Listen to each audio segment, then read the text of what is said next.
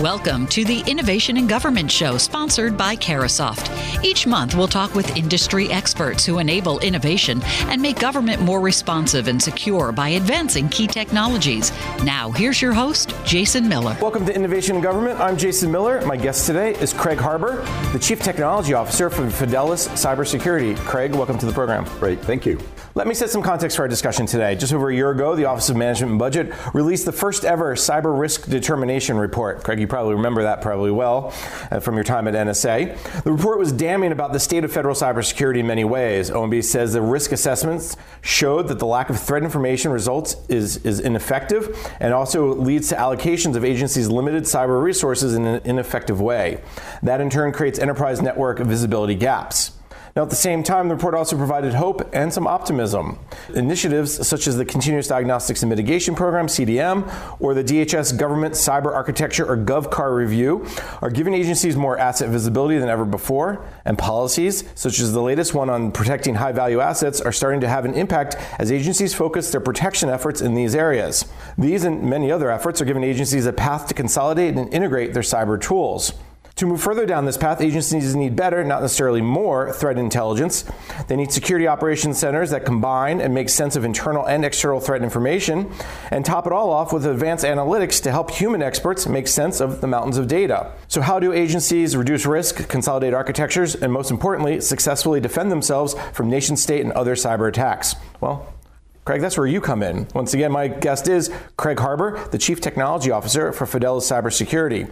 Craig, let's start with some specifics. Uh, cybersecurity professionals are, are, facing huge challenges. I went through just a few of them, but really one of the biggest ones is the need to simplify and really consolidate cybersecurity infrastructures. Talk a little bit about what, where the state is and where they need to go. And if you don't mind, just let me just do just a, just a little bit of quick background uh, of kind of my uh, experiences at NSA, because I think this leads into some of the recommendations I'm bringing forward to the community. So, as you mentioned, I, I, did spend 30 plus years at NSA, and part of that time was working on an effort uh, called NASCAR, which is NIPRNet, SIPRNet Cybersecurity Architecture Review. The NIPRNet being the government's unclassified network, SIPRNet being its secret network. And that work really was a result of a, a, number of breaches that had occurred over time. The DoD CIO at the time had called NSA down and, and really challenged NSA to really rethink uh, the current uh, investment strategies.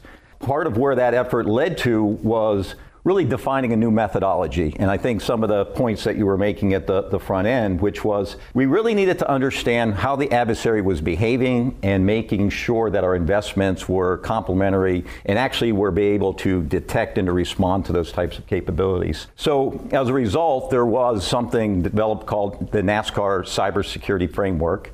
Uh, today, it's actually referred to as DODCAR. Uh, there was a reason for that name change. But it has also evolved in the DHS market to something called GovCAR.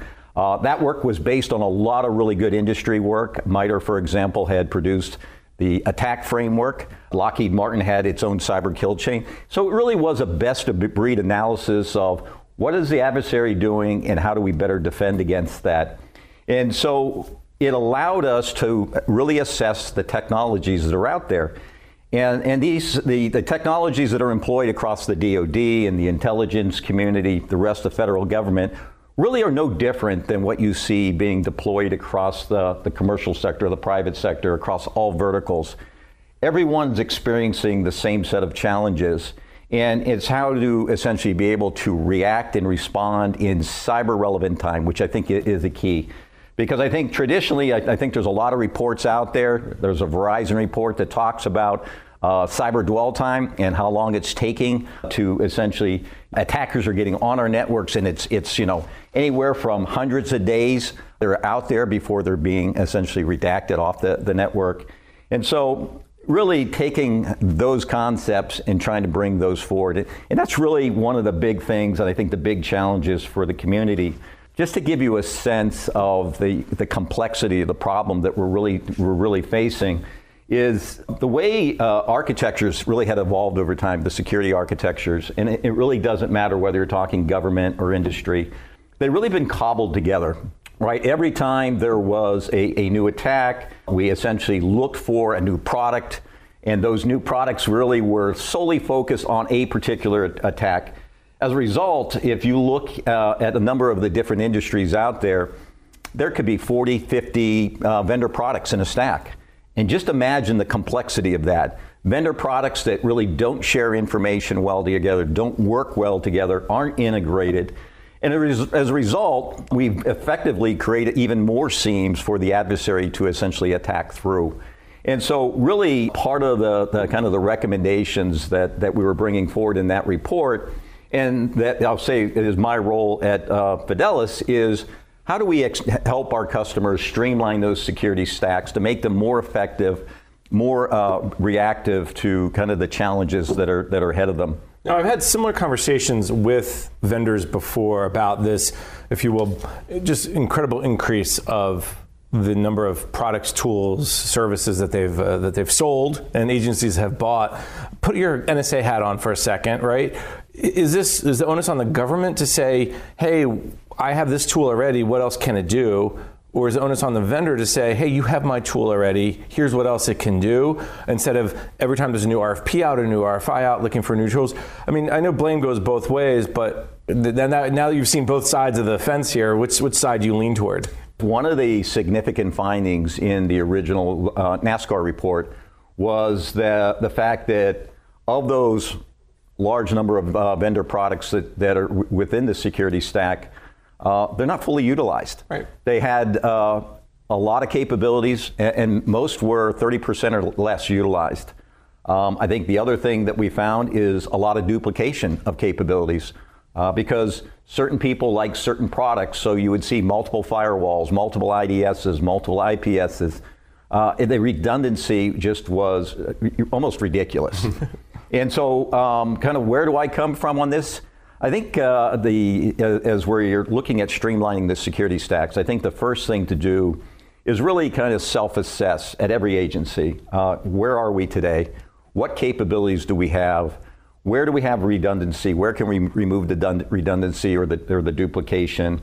And then look for so what is a, a holistic solution? And so, you know, one of the things I'll, I'll say I bring forward as well, because of the work that I did at NSA, is that so how do we think through what does a complete security stack look like? How do I get complete coverage? And so even though the, the original cyber threat work that was done was meant for kind of initial investment strategies, trying to help the DoD leadership think through that, that same framework can be used really to assess the completeness of coverage, right? Let, us let me jump in because when you talk about completeness, I think oh, I don't want to give people the wrong impression. We know that there's no such thing as well. We know that there's one way to have a secure computer system is to right bury it in a lead box underground. You've heard the joke before. Sure. Sure. So when you say completeness, help me define what you mean. Sure. So when, when I'm talking completeness, um, and, and, the best way to try to describe this is, is thinking about the adversary. The adversary has tactics, techniques that, that they use in order to execute their operations. And so we have a really good understanding of what those are. We have them documented in this risk framework. And what we want to be able to do is measure how well we can protect. So, our security solutions do they protect? Where can we detect and how can we respond? And so ideally, and, and you'll see a number of vendors that are doing this today. They're taking, for example, the MITRE ATT&CK framework, right. and uh, they're being assessed. How well can they uh, essentially address a particular APT, an advanced persistent threat? If we would do that for the entire security stack, and I'll just take, for example, the Fidelis security stack, we really have a, a complete set of sensors uh, other companies that are out there have, have similar types of, of sensor grids. But we can look at that and say, for example, what if we could cover 60 or 70% of all of those techniques out there? Then the question is, what other vendor partnerships would we need uh, to identify in order to try to cover the stack? Now, when I say 100% coverage, the reality is it's 100% coverage of what is documented and known. The reality is the adversary is changing. The adversary is always looking for new techniques, right? And so, even though it's 100% coverage, the reality is we have to constantly look for ways to identify, I'll, I'll, say, the unknown activities, right? You're almost, I was going to jump in and say the known knowns, the unknown knowns, and the unknown unknowns, right? Correct. And Absolutely. I think the last piece of that is the one we know, we know, we don't know a lot about, meaning because of the changes that happen. And, and so going back to the completeness, let me just put a finer point on this. When an agency is looking at their current security architecture and the tools they have. I think it's it's one, you know, figure out what you have. Second, what's redundant and what do you really need? And then two, when you talk about that completeness, it's the, those three things, right? It's the ability to detect, to respond, and to protect. I think th- if you can kind of fill those buckets with your tools, you're, you're yeah, that's how you achieve or get closer to that 100% solution. Yes, and, that, and, and that's kind of what we've been, uh, from a, I'll say from a thought leadership perspective, have, have been pushing both when I was at NSA and, and now that uh, I'm within industry at Fidelis is really that is what we're advocating is a way forward for all agency at least think through the problem in a kind of a methodical way. So walk me back through it. So we got the understand what you have, mm-hmm. understand what's redundant, and then what capabilities you need. What are the, some of those next steps, if you will, that an agency can go through to to really relook at their security architecture, make sure it's getting toward the completeness? So I think that's actually the, the first step that they have that's to do, right? Is and you mentioned, for example, uh, the CDM program at DHS. There is a large number of agencies that are going through the phases of that program. Part of going through that phasing is going to assess what capabilities do you have against those new set of requirements that are identified in each of those phases.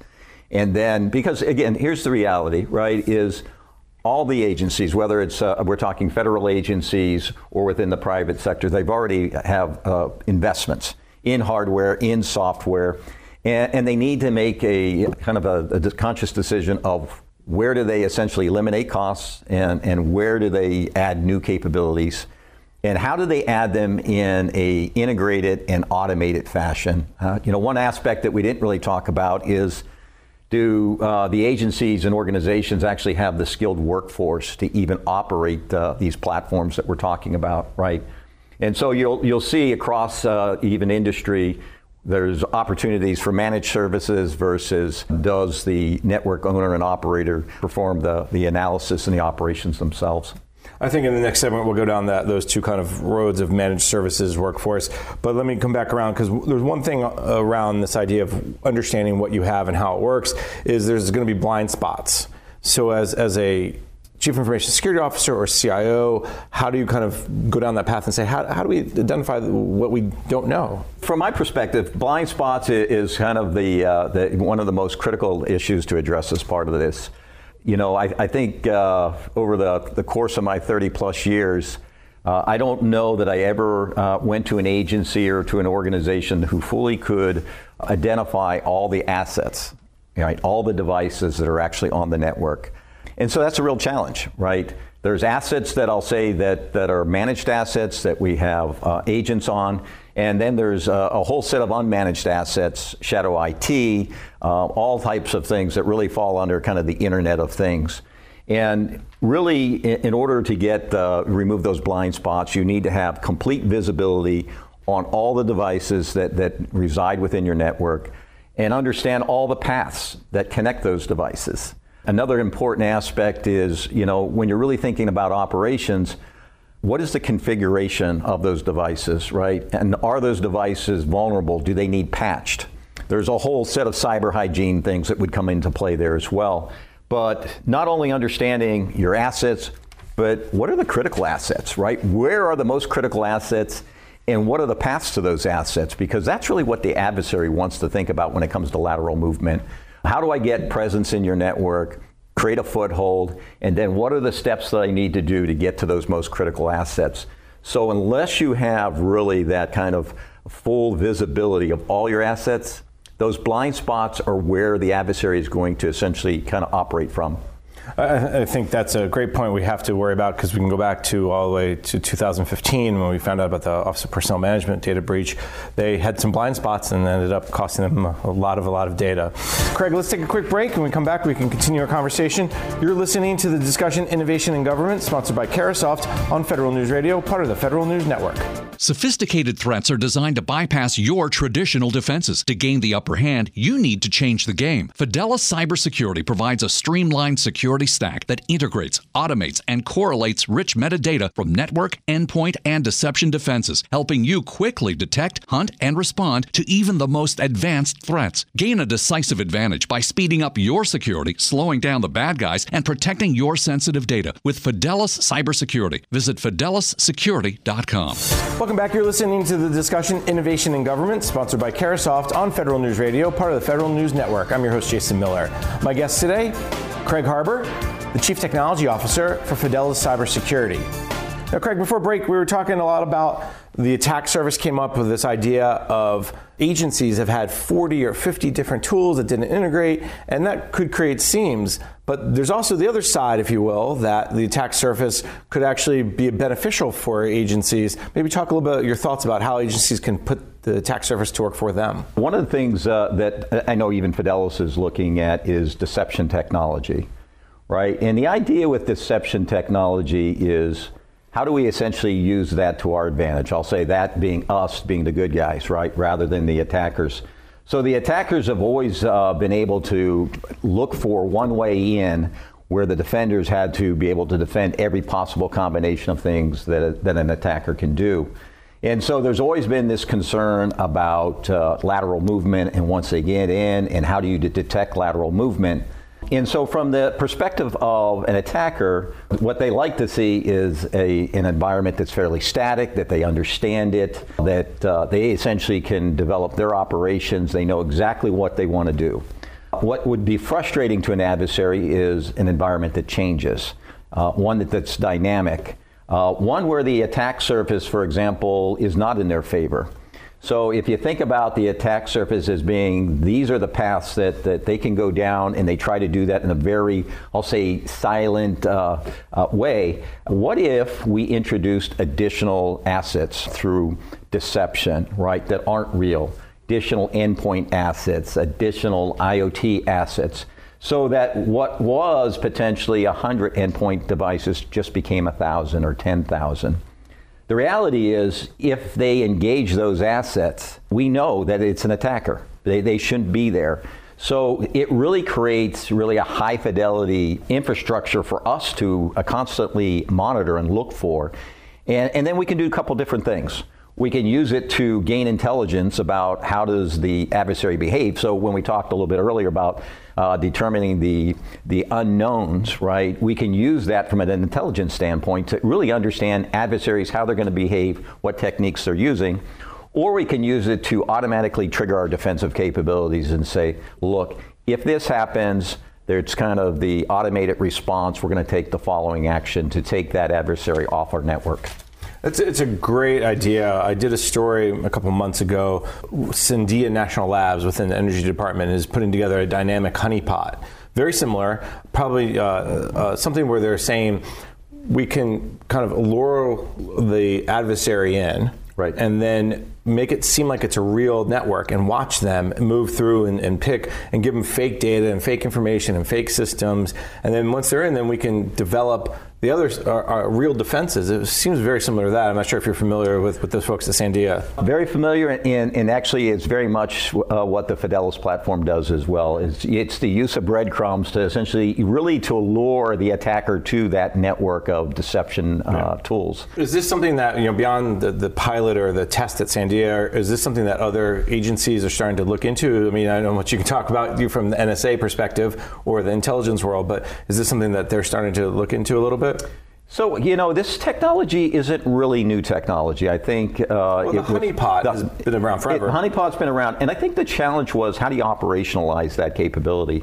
And so I think what you're seeing with some of the dynamic uh, deception tools that are out there is their ability to essentially sense the environment. So when we were talking earlier about visibility, the fact that I understand what are my assets on, on the network allows me in a very dynamic fashion to say, but what if I wanted to introduce additional? I don't need somebody to program that in. I can actually learn based on what's in my environment and automatically deploy these capabilities and introduce those things like uh, breadcrumbs to lure. So I think that where the technology has advanced to in the last couple years allows this now to be something that can be truly operationalized And there's a, lot, a, number of different articles out there that are looking at the technology. Uh, lots of different uh, federal agencies uh, have come to us, I know, for uh, proof of concepts to really better understand how to essentially manage this capability. And part of the reason why this is possible, you mentioned the technology has advanced, is this broad acceptance, but also really transformation that artificial intelligence, machine learning, predictive analytics, whatever we're going to call it, really has added to the cyber defense. Where does AI, ML, and whatever other emerging technologies we want to talk to fit into this discussion? Automation is a key capability that actually needs to be readily adopted uh, across uh, not only the federal government but industry. I'll, I'll tell you, uh, it's probably about five years ago. I was at, the, at, at one of the service labs. And um, at the time, we were working on active uh, cyber defense, and this was when SOAR tools just became about, right? Secure orchestration capabilities. We took a capability down to this particular service, demonstrated it, they loved it, and we thought that we were actually going to deploy the capability. Wasn't but a couple hours later, all of a sudden there was this realization that we were going to make automatic changes to their, their infrastructure. And they were like, well, wait a minute. No, no, we, we're not comfortable with that. So Automation really is something that I think is uh, it's taking a little bit of time for that user acceptance to understand that that machines can learn and machines can make decisions if we do the right thing. So when I think about uh, machine learning and artificial intelligence, it really is to help us to go that next level where we can take data feeds, right? Data or sensor feeds that, that we're pulling from all these different devices that we've deployed across our networks and we can make smart decisions based on our understanding. So I think you'll see that there's there's a lot of work to do, kind of complex correlations to really understand and look for what is that adversary doing uh, uh, on our networks, and then it's not just the kind of the making sense of what they're doing. It's also so how are we going to respond? So start to think about decision making. So it's one thing uh, to be able to present to an operator, an owner of a network says, well, you have all these things going on, you got all these problems. Their next question is, so what should I do next? Right. And I think we can actually use machine learning to also do not only the sense making, but help with automated decision making, then allow really the machines to execute these changes in an automated fashion, right? Because if we're not going to get to the point of operating what I'll call cyber relevant time, and you know allowing uh, adversaries or attackers to be on our networks for hundreds of days that's not cyber relevant time. That's just you know a problem happening right? So we really need to get out in front of it. And I believe these technologies will really allow us to discover new things that the adversary is doing and in a cyber relevant time be able to take action and respond we hear a lot about automation when it comes to DevSec, you know, Dev, DevOps and DevSecOps. What you're talking about here, though, and I think just to put a, maybe a finer point on it again, is that the computer is saying, I'm finding this ping that's happening on this port. I'm going to shut down that port right now because I realize that that's that that's not right, or based on what what the human, if you will, has told me told the, the machine that's not right. I mean, that's without automation. I know I'm simplifying it. Oh, I, I think it's that, and I think it's also you know, a file comes across, we think there's something uh, potentially bad with that file, right? And in the past, there was a, a, manual process that an analyst would go through to try to make a determination is this good, is this bad? And, and part of the challenge was they were, I'll say, interacting with a lot of different systems to come to that ultimate decision of is it good or it's bad.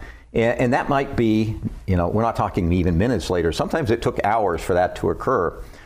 Well, you can take all those manual steps that, that an analyst does and, and essentially use an orchestration capability to automate that entire workflow. So what was taking potentially hours can now be done really in minutes and even in seconds, uh, depending on how complex that, that uh, the set of steps were.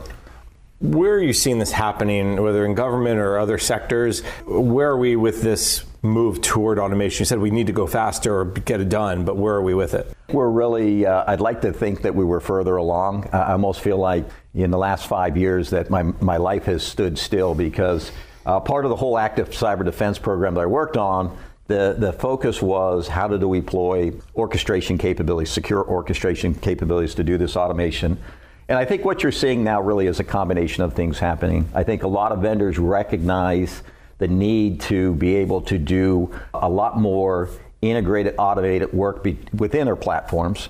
So our product, like a, a, number of products are out there, have those capabilities built in. So when we detect something on our network device, for example, we very quickly share that with our endpoint device.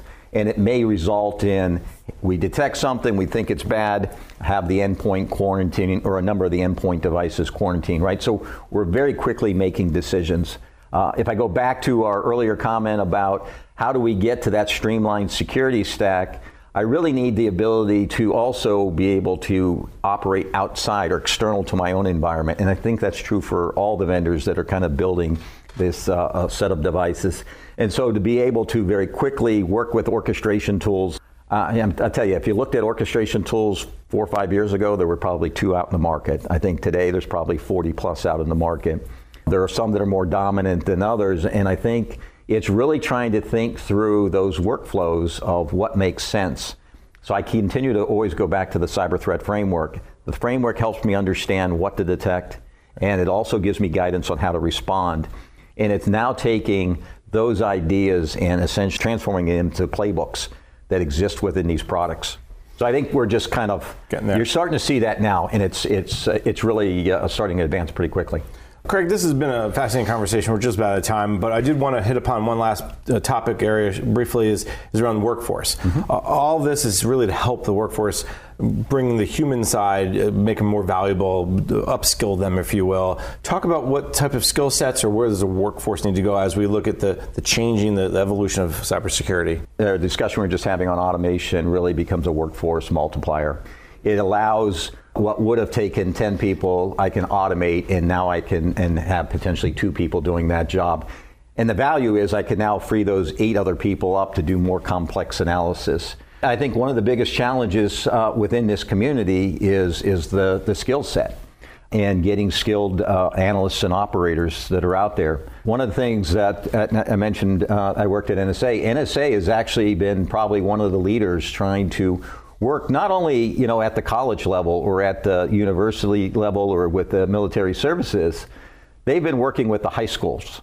You know, a lot of these kids coming through high school thinking about what they want to do in college, cybersecurity is not the first thing on their mind, right? And, and it really does a, uh, a great job of explaining the value and, and the role that, that we play within the, the, the cybersecurity community.